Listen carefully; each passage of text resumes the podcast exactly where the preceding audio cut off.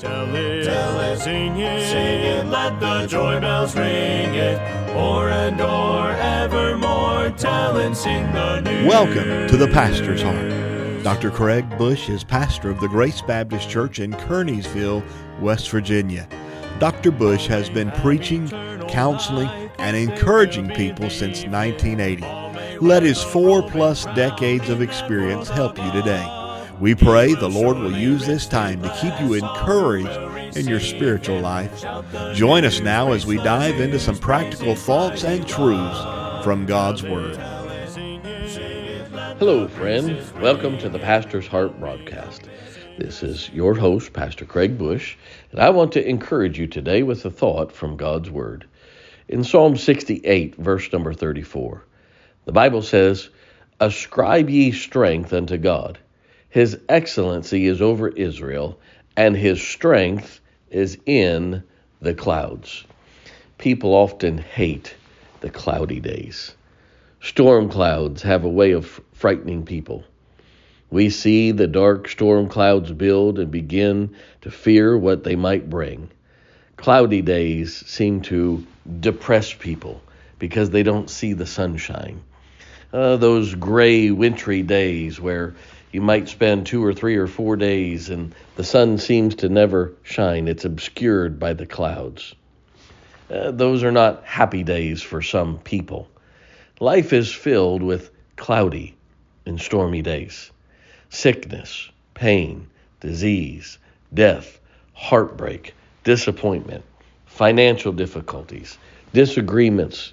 All of these are clouds or storms in our life. These clouds and storms block the light to make our days less uh, comfortable and less difficult. Hold on, keep on going. You see, you'll get through those cloudy days. I've flown a good bit.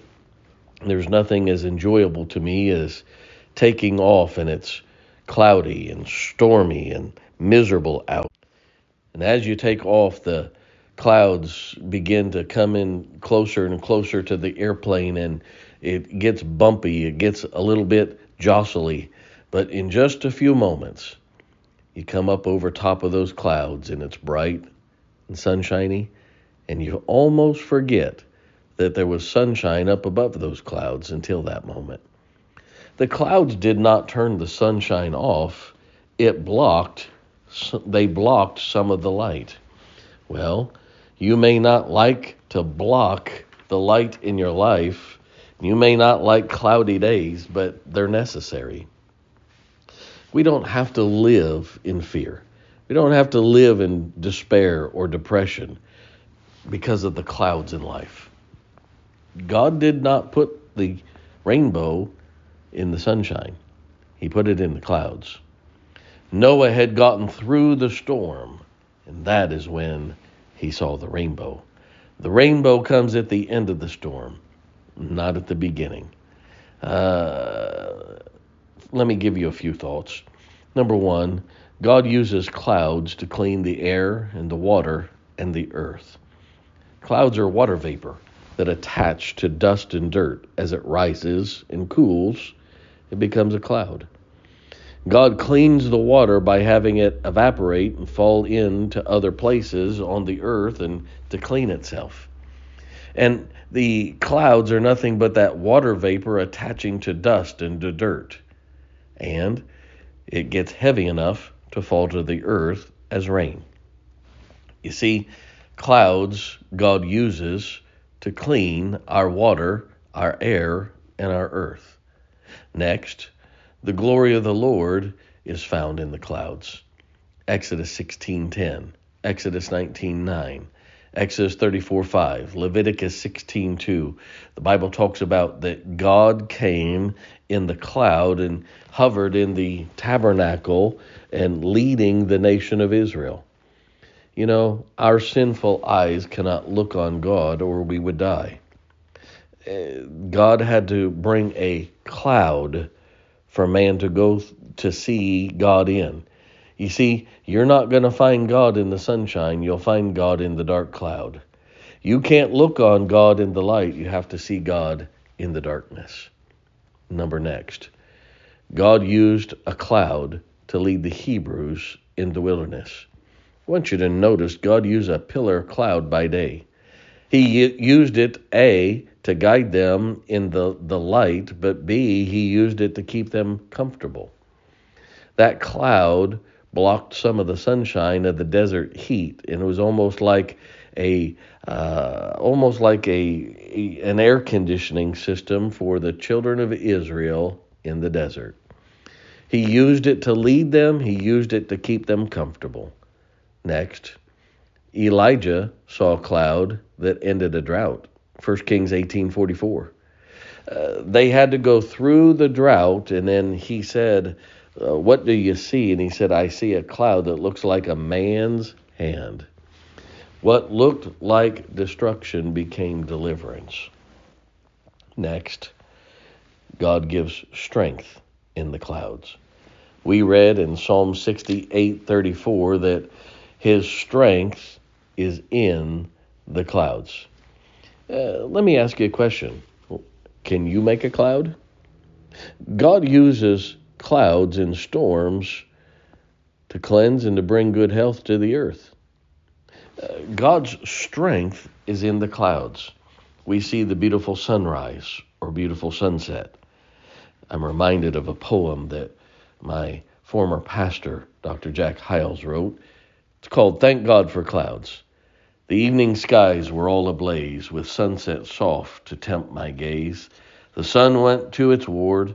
I watched as spirit raised it to glad the gorgeous pomp as heaven had its changing of the guard. So soon I used my burden there as footstool while anxious care enjoyed a sweet release. I sat with reverent sacred hush, adoring him whose holy brush did paint this masterpiece. Next eve found burdens back on me, so I returned again to see. God's sunset in the west. Methought that all at self same place I could recapture all the grace of yesterday's sweet rest. No sapphire gleam as yesterday, or topaz tint to light my way, was there as was before. No diamond sparkled in Sol's ray.